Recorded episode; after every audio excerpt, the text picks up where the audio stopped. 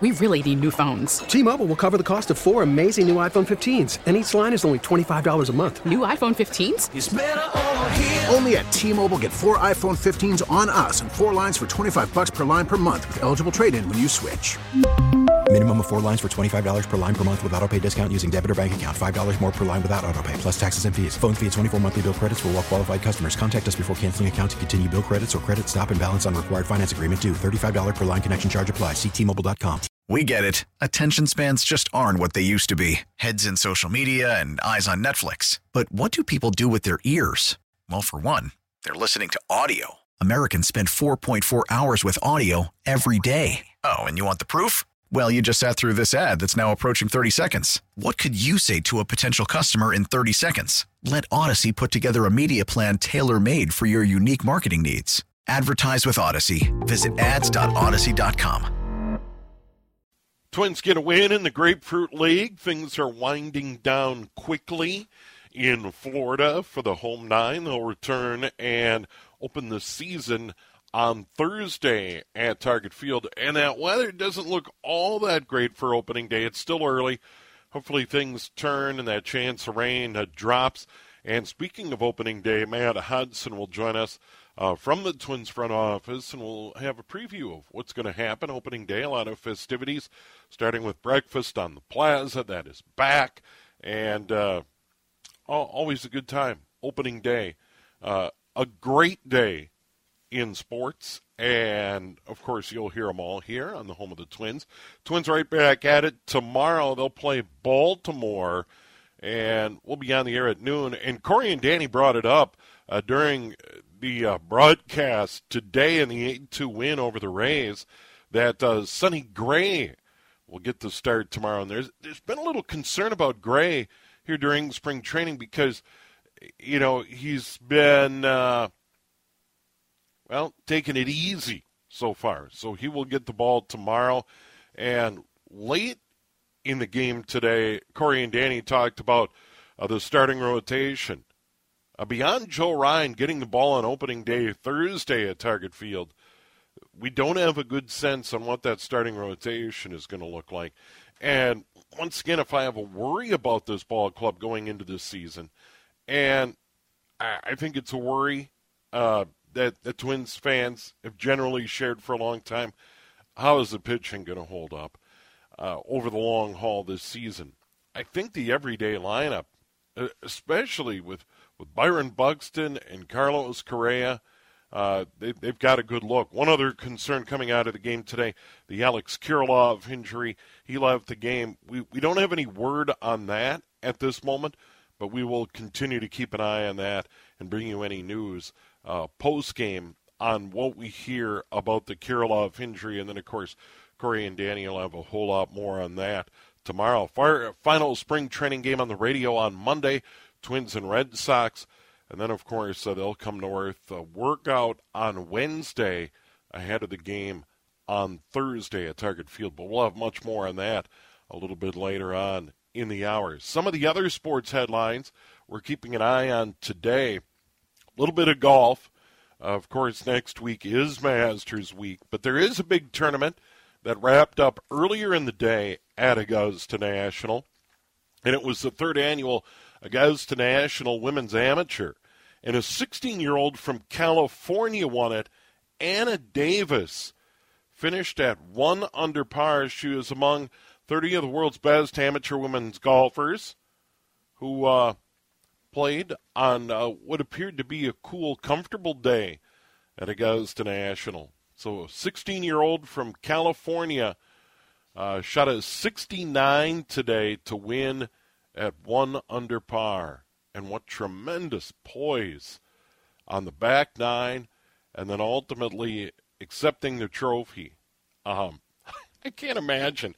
You know, I, I as a kid growing up, uh, playing golf, uh, winning a big event like that as a 16 year old and having the poise and uh, the live television interview and the the uh, trophy presentation that that that is a lot. Kerry Klatt, our producer, is a big golfer, and I don't know, Kerry, if you saw any of that earlier in the day, but uh, it has quickly become one of my favorite golf events the women's amateur at Augusta National, and you can tell how thrilled uh, these young women are to be there to be able to play Augusta National, and for the 16-year-old from California to win, and the way she played on the back nine, and then her being greeted by her family, her brother, and then some of her friends was really cool after the round. I know. Can you imagine? I mean, it's just No, it's I so. I love it. I love it too. Um, I think. I mean, anytime you can see anything from Augusta, it's always great to watch it. But then, yeah, to see these younger girls getting to experience that, it's amazing. It's amazing. Yeah, the drive, chip, and putt, and they've had kids uh, from all over the country and all over the world participating in that event for a while. But what a, what a great move! And this is a club that has been criticized. Uh, they, didn't have any women members, and it, there, there's been some controversy around Augusta National. They've changed their policies, but what a great ad this is in the the television coverage on NBC. They had Mike Tirico there and a lot of their crew. They they really did a phenomenal job covering this event, and you know featuring you know some great players that are going to go on to start them on the LPGA tour. So it was really neat. But at 16, I'm thinking to myself, when I was 16, how I would have handled that moment. I would have been a mess. Eh, she did a phenomenal job. Very impressed by Anna Davis and what she did on a big stage and in a big moment on the back nine at Augusta National. That that was cool. That, that was that was a great day. Speaking of golf, they're at the Valero Texas Open on the PGA Tour. Final tune-up before the Masters. Next week will Tiger play. That is, you know, certainly been the big buzz. Scott Stallings, Dylan Frittelli, uh, atop the leaderboard. Matt Kuchar led earlier in the day today, but at the moment it's Stallings at 10 under par. Frittelli one back. Uh, Charles Howell the third, J.J. Spaun, Matt Kuchar at 8 under par. Maverick McNealy, uh, Siwoo Kim, all in a large group at seven under par, and then Troy Merritt, who played at Spring Lake Park, in another big group at six under par. So the Valero Texas Open, uh, round number three there today. They'll wrap it up tomorrow, and some of those players uh, will head for Augusta, Georgia. Uh, the Final Four is in town. We're going to have a ton more on that. The championship game is set. South Carolina and UConn.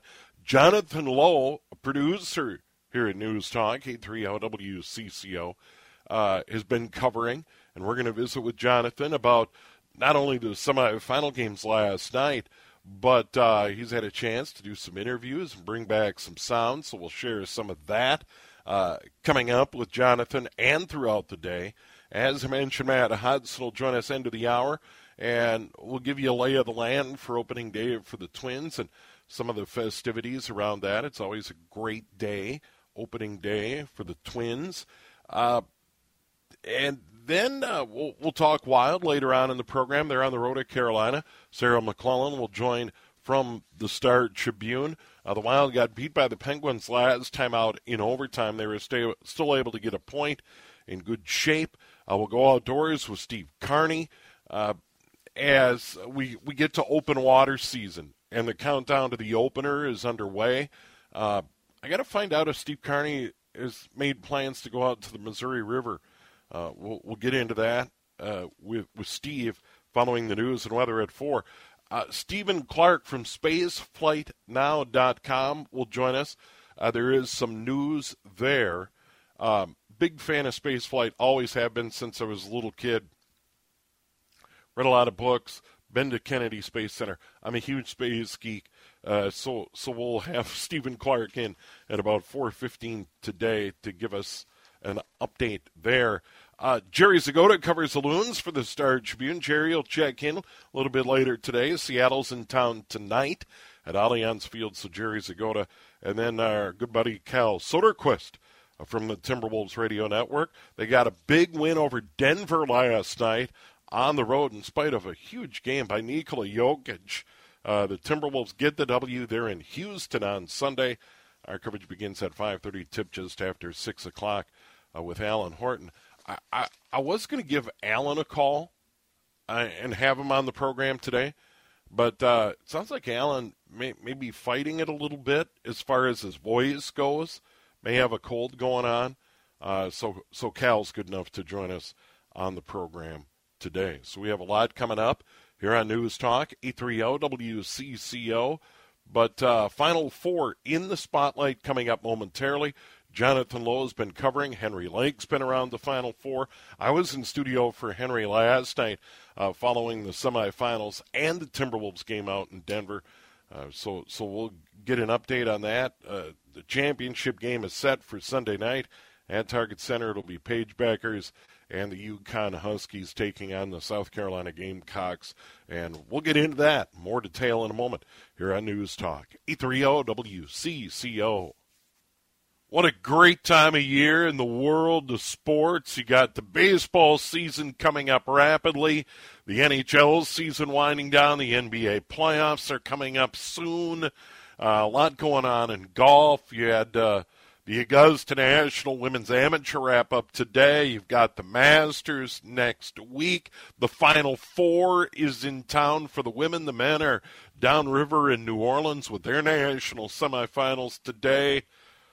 Wow. And uh, Jonathan Lowe has been a big part of our Final Four coverage. And by the way, ton of stuff online, WCCRadio.com. Take advantage of the Audacy app. Jonathan Lowe, it has been a while. How you doing, my friend? Mr. Thompson, how are you, good sir?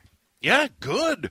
And and, and you have been out and about during the Final Four, and uh, we we've got the championship game set for tomorrow night at Target Center. More on that in a moment, but. Give us a sense of what's happening around town because you, you've been a part of it. It, there has been a buzz. Um, there's been uh, a lot of people that have been milling around, and I've seen people with all four uh, fan bases represented from Connecticut, South Carolina, Louisville, and Stanford. And so uh, just having that buzz of a major event being back in town after the last one was three years ago with the men's Final Four, it's it, it, it invigorates you. It, it really pulls you along. You get pulled up in that tide of, of fandom and uh, hype and and excitement, and uh, it's really cool to see. Yeah, and all, all of these Final Fours, men's, women's, the Frozen Four, whether hockey or uh, women's hockey or men's hockey, the Golden Gophers are going to be in Boston for the Frozen Four next week. It really is a convention. Uh, coaches, uh, former players, uh, current players come to town for this event, and that, that really makes it great for the fans. It does. Uh, just the the number of people that you see that are involved in the in the sport and like you said, current and and past, and seeing all those faces around. If you're, you know, like you and I, just sitting around on the couch on a given Saturday or Sunday, just watching the players play or the commentators commentator, the coaches coach, and then all of a sudden you're here in this environment, and you see, oh that's so and so that used to coach here, or that's uh, someone on on ESPN or on uh, some of these other channels, or that is a person that is playing right now, just coming here for the event.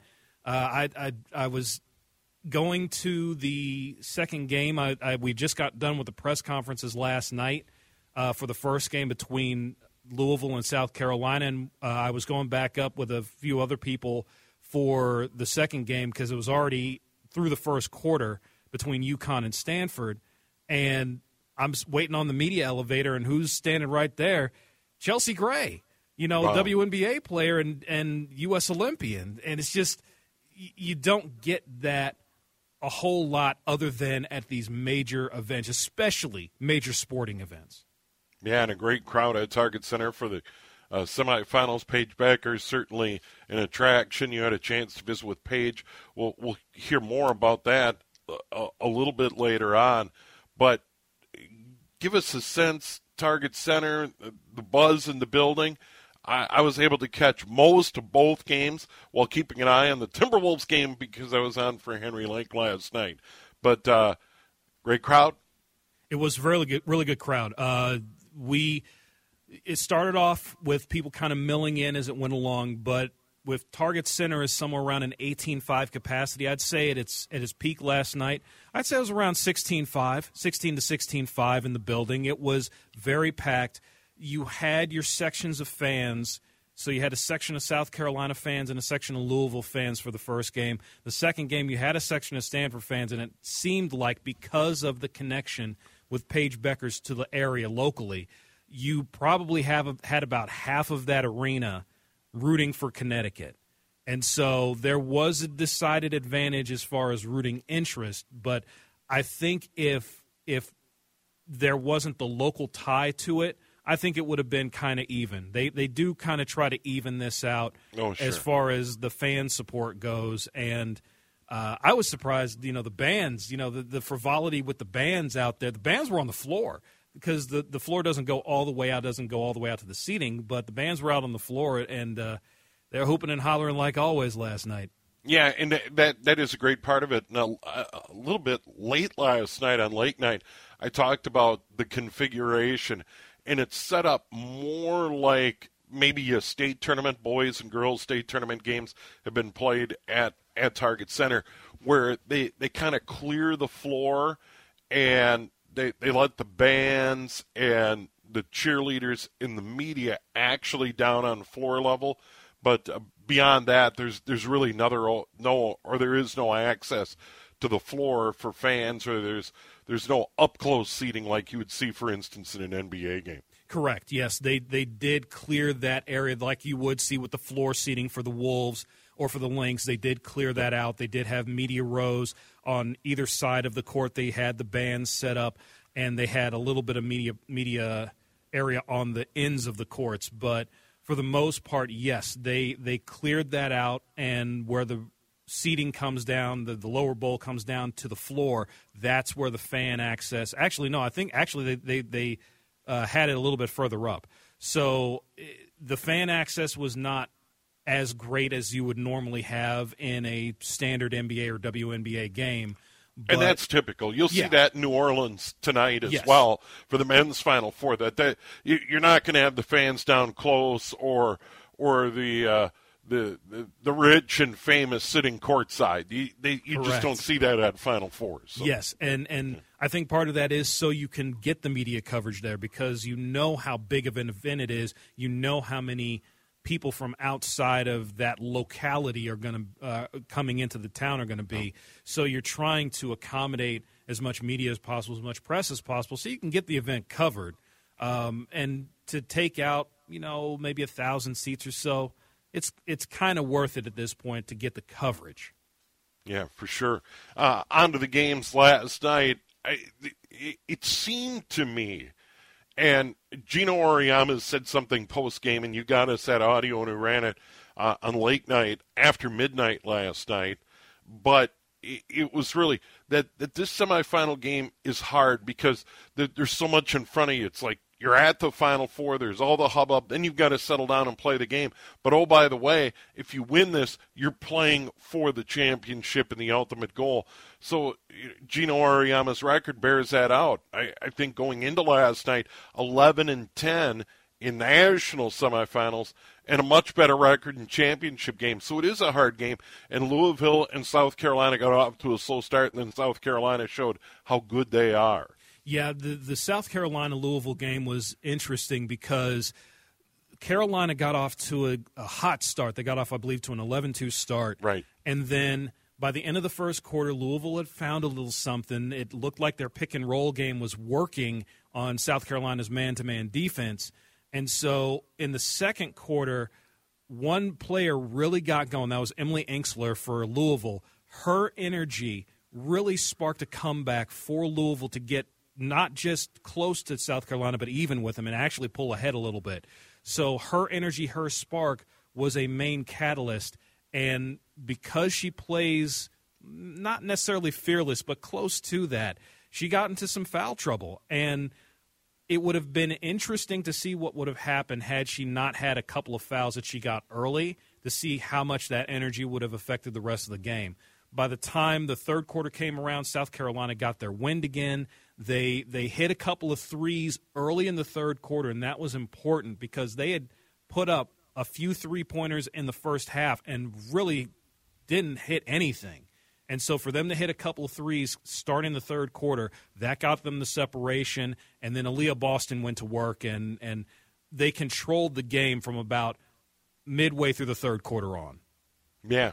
And uh, dominant performance. And based on what we saw in the semifinals, South Carolina played very well, as you pointed out, in the second half. The, the second game, I, I felt like all night, and Jonathan, you were there, that ultimately uh, both teams struggled to find their shot. Defending champ Stanford and UConn, uh, just all night were, were, were fighting their shots. Yeah, there was a point early in the third quarter where, where Paige Bueckers found a little bit of rhythm. She found her spot. She hit a couple of shots. She had a great pass across uh, to, I believe it was Azzi Fudd, and and hit a three pointer. Or I'm sorry, I think it was Christyn Williams who hit a three pointer. And Christyn Williams hit a couple three pointers in that third quarter to help get them a little bit of separation. But you're right, both teams were struggling with their shots. Stanford, especially. Uh, until late in the game, they had shot one for, I believe it was 13. So it was 11%. Uh, they, they had a point where they were shooting 11% from three point land, and they shoot a lot of threes. They, they find that in their rhythm but I thought they should have gone inside, and there were a couple of other media people around talking with me. We thought they should have pounded the paint, especially when Aaliyah Williams and uh, Olivia Nelson-Ododa got their third fouls. You got to get those bigs out of the game. You, if you get those two bigs, especially out of the game, you're really not going to have much else of size inside for Connecticut. So they didn't get those bigs in foul trouble. Cameron Brink for Stanford did get in foul trouble and did eventually foul out of the game, and that was a turning point as well. So it was a defensive struggle, but again, Stanford and, and Tara Vanderveer talked about this after the game. Talked about during dead balls, during timeouts, they were trying to say move the ball from side to side, get it inside, get it into the into the interior. But it's easier said than done. And so yeah. it, it's unfortunate for Stanford that they couldn't find more of an inside presence. And and I thought Haley Jones, the the star for Stanford, kind of faded away and didn't get involved in much as as much in the action from about midway through the third quarter on. Yeah, and a, a weird fourth quarter. UConn turns it over eight times, but goes 15 of 17 from the free throw line. They were clutch. Yeah, it was just I mean, talk about how huge free throws loom. They that that was the ball game. UConn made their free throws down the stretch and they advanced to the title game. Quick break. We'll come back with more. We'll talk more about the women's Final Four. Uh, we've got some sound from Jonathan Lowe. Uh, we'll talk men's Final Four, get a prediction or two. And those games coming up later today uh, Kansas, Villanova, Duke, North Carolina, downriver in New Orleans. It's all on the way here at News Talk. 830 WCCO. Women's Final Four in town. Day off today. Title game tomorrow night. It'll be UConn and South Carolina for the championship. Men's Final Four downriver in New Orleans. Semifinals today. Villanova, Kansas, and then Duke, North Carolina for the first time ever in the Final Four. Could be Coach K's last game. If it's not, his last game will be the NCAA championship, and we'll, we'll get into that in more detail. Jonathan Lowe's been covering the Final Four. He's been a busy man. Uh, Henry Lake's been out and about, and a uh, ton of great coverage of the Final Four all week. Uh, the 50th anniversary of Title IX here on News Talk 830 WCCO. And Jonathan, I know you're a big golf fan. You and I have spent many, many years in studio together on the weekends, watched a lot of golf together. I brought it up earlier in the show. Quick sidebar here. The Augusta National Women's Amateur has rapidly become, in three years, one of my favorite golf events of the year. I love that event. Uh, final round today, and a 16 year old Californian won it. it just just terrific. Anna Davis, it was great. And and I have not been able to watch any of this year's coverage of it, but the ability for these young women and these these girls to play such a hallowed course is phenomenal. Even though, even if it's only for one round, the the chance to play on that course and play Amen Corner and play oh yeah uh, all, you know the 16th and all of those holes that we have become so familiar with because of the Masters tournament it's it's a great opportunity for them to uh, to show themselves show their wares and show their talents in a way that they hadn't been able to do so or do before, you know, do until a couple years ago. And this is the impact of this tournament. And I just really didn't pay attention about this until this week. Uh, the now what is the old ANA Inspiration, the Dinah Shore, the first LPGA major of the year, which is the first major of the year because it precedes the Masters by a week. It has for uh, quite a few years. They're moving that tournament. And they're not just moving they're moving it out. This is the final year that that tournament is going to be at uh, in in uh, Rancho Mirage California at that course. They're moving it to Texas and they're not just moving it in location they're moving the date of that tournament I don't know when they're going to play it next year but they're moving it off of this weekend and you'd have to think that a lot of that no matter where they move the tournament to a lot of the moving the timing of it has to be because of what's going on at Augusta. It yeah, has to be. Yeah. It, it, it's just a terrific event. And 16 year old Anna Davis, just great on the back nine and uh, just so poised, you know, in what would be intimidating for anybody of any age, but for a 16 year old to accept the trophy. And Mike Tirico is there. And it's just. Uh, really, really cool. And NBC did a nice job covering the event. But uh, one of my favorite golf events uh, on the calendar in just its third year. Back to the women's Final Four. Uh, the championship game is set. Uh, there, has been a lot of attention on Paige Bueckers, and you've got some sound we'll get into in a moment. But uh, kind of a scary moment. Looked like she may have been banged up in that second semifinal last night, Jonathan. Yeah, she uh, came off the floor in the fourth quarter uh, hobbling a little bit, and she stayed on the bench for a couple minutes, but did come back in. And uh, we did have uh, a soundbite from her talking about that injury from last night and just her mentality on it. I don't know if Kerry has that ready to go. Uh, let's listen to what she had to say. As soon as I come off the floor, I'm looking away to get back in. Um, but some things like you just get banged up really quick. It's more of uh, like a in the pain or in the moment type of pain, and you can just shake it off in a little bit. So I was just stretching and making sure I get back in the game as soon as possible. And going to be ice bat, ice bathing, and making sure we're stretching and using all the recovery devices that we can to make sure that our bodies and minds are prepared for tomorrow.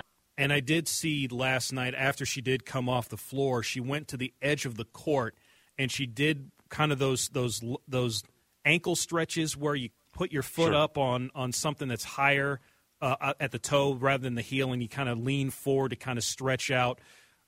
It might be a calf, it might be uh, an ankle, something like that. She did that for uh, a short period of time before coming back in. All right, you've got more sound from Paige, I understand. Yeah, so uh, she did not win Player of the Year this year, and she missed a lot of games with her knee injury. And uh, Aliyah Boston from South Carolina was the National Player of the Year. She's basically swept all of the awards. And so Paige and and and Boston will not be facing each other on the court, man to man or woman to woman, but going up against the National Player of the Year does have uh, some stake to it. So Paige talked about that. Yeah, it's amazing. Just as a competitor, you want to play against the best players and the best people. Um, and me and Ali are really close off the court, but I know that as competitors, um, me and her and um, South Carolina and us, we're gonna it's the biggest game of, of the year, and we're all trying to win the national championship. So, part of that, and and being in the national championship game, they went through some pain last year that was not, you know, physical pain. It was the pain of losing, and so they lost last year in the semifinal round. And what Paige talked about was the lessons that they learned from losing in the national semifinals last year and how it helped them get past last night. I just want to win every single time I step on the floor, every single game. So anytime you come up short, you try to learn as much from it and learn it or use it as lessons and just try to make sure that it doesn't happen again. Um, but definitely losing on the biggest stages stings the most. So just trying to watch film and do everything you can to make sure that you don't have that feeling again. And lastly, for what we have right now, there are other cuts coming, and I'll, i am trying to Good get deal. those all set up for you. But uh, she, of course, being in the place where she grew up, where she played high school ball, there's a lot of pressure on her from a lot of sides because she's basically playing in her hometown, and so there have there's been a a way for her to deal with that pressure, and she talked about it. I kind of just relied on the people in my circle. Um, my agency has done really well, just helping me handle it, and obviously my family and the people in my circle have done a really good job of just trying to get the pressure off of me and sort of handle the things that I don't want to handle right now, and just making sure that there's no distractions in the way because I, I came here on a mission, and our whole team came here to get a job done. So just making sure the people around me are helping me through it, and coaching staff and my teammates are just sort of there to support me. So. So that's uh, yeah. part of the, the stuff that we got from Paige, uh, and we'll we'll have some more stuff uh, if, if, hopefully you, get, you, can get to that later in the show. I also talked a little bit to Azzi Fudd, who is uh, the next number one recruit that came in under UConn's watch, and her and Bueckers have had a friendship for a few years now, and she talked a little bit about uh, Paige's impact on her and Plus, she does have ties here. Uh, Azzi Fudd has ties to this area, fa- uh, familial ties, and she talked about uh, going to the state fair every year. So, oh, so she does have local ties as well. All right. Well, that great work, Jonathan. Always good to visit with you. We'll drop that in as we move through the day, and uh, I'm sure you'll be at the title game tomorrow night. Will that work out, or are you uh, working with Geraldine?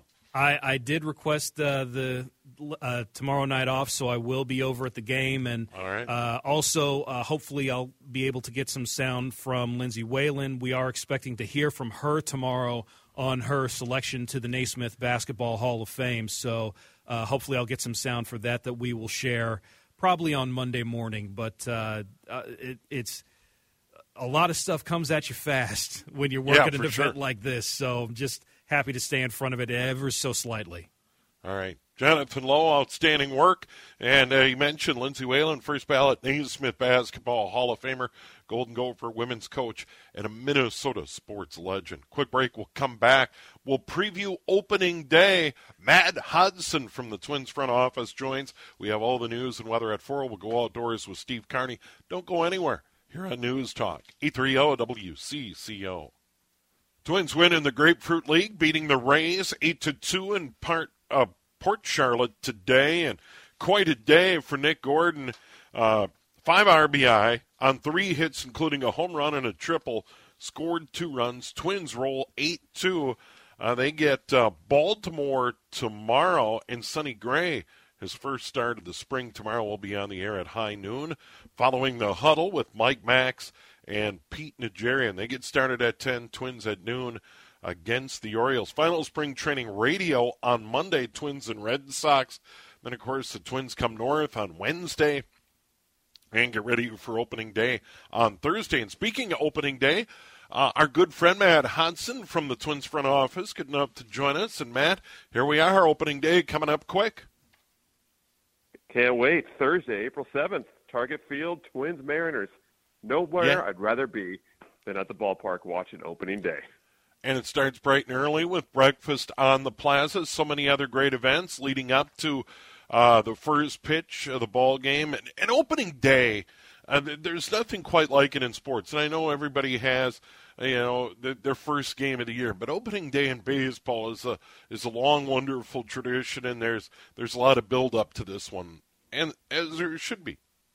Yeah, it's a. You're right. Opening day in baseball, it's a tradition really unto itself. It's it's just such a magical day after, you know, the long winter, and, and it's a it signifies spring and summer being right around the corner. It's the start of a new season. Everybody's zero and zero, and uh, for teams like us, the 2022 Minnesota Twins, a lot of really concrete reasons for optimism. I mean, you're going to see the the debut of Carlos Correa at shortstop, of Byron Buxton back out in center Joe Ryan taking the mound. Three of the many reasons why there is to be excited for a Twins fan that we're going to have a really fun year this year at Target Field with hopefully a lot of wins. All right, let's run down some of the festivities. Uh, we mentioned breakfast on the plaza. Uh, the tradition uh, continues.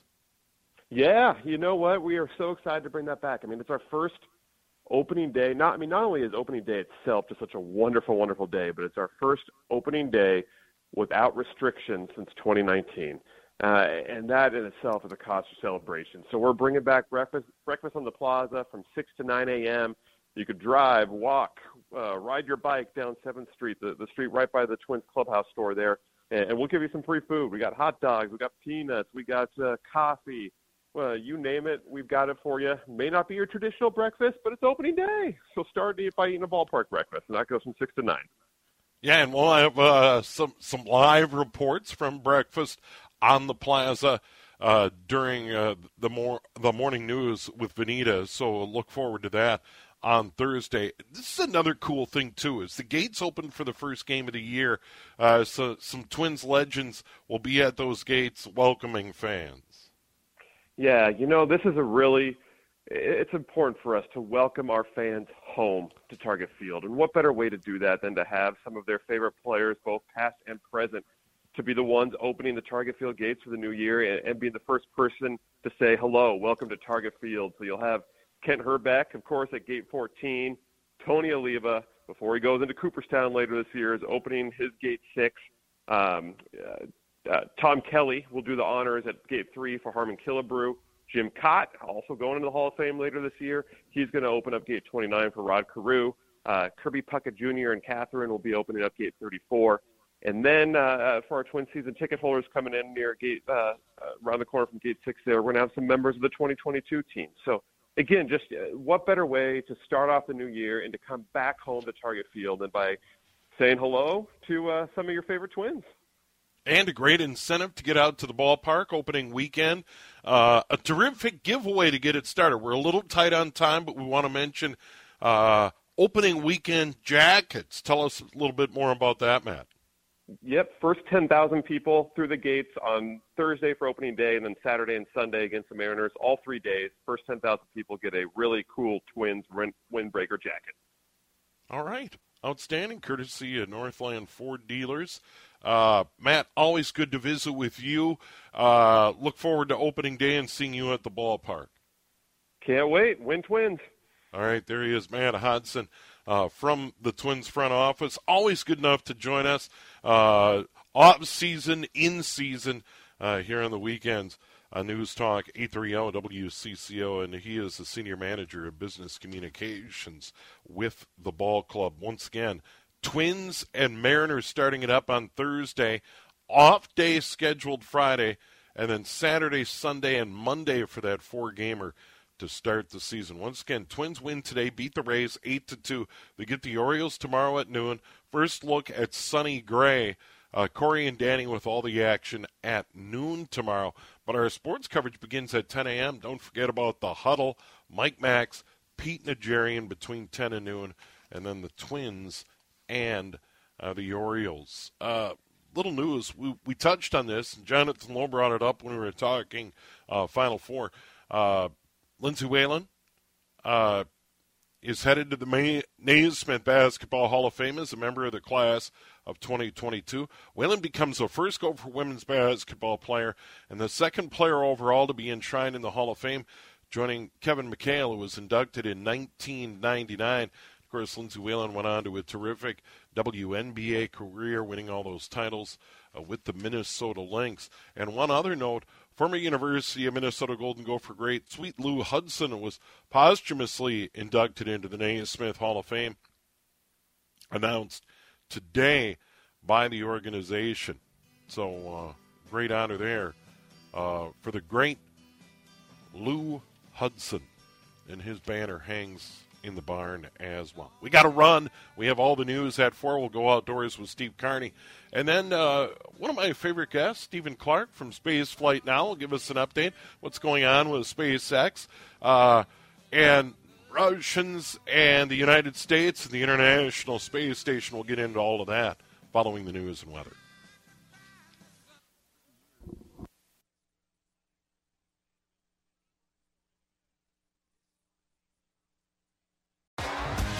T-Mobile has invested billions to light up America's largest 5G network from big cities to small towns, including right here in yours.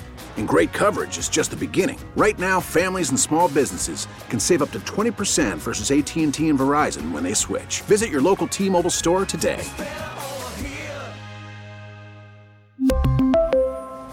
Plan savings with three lines of T-Mobile Essentials versus comparable available plans. Plan features and taxes and fees may vary.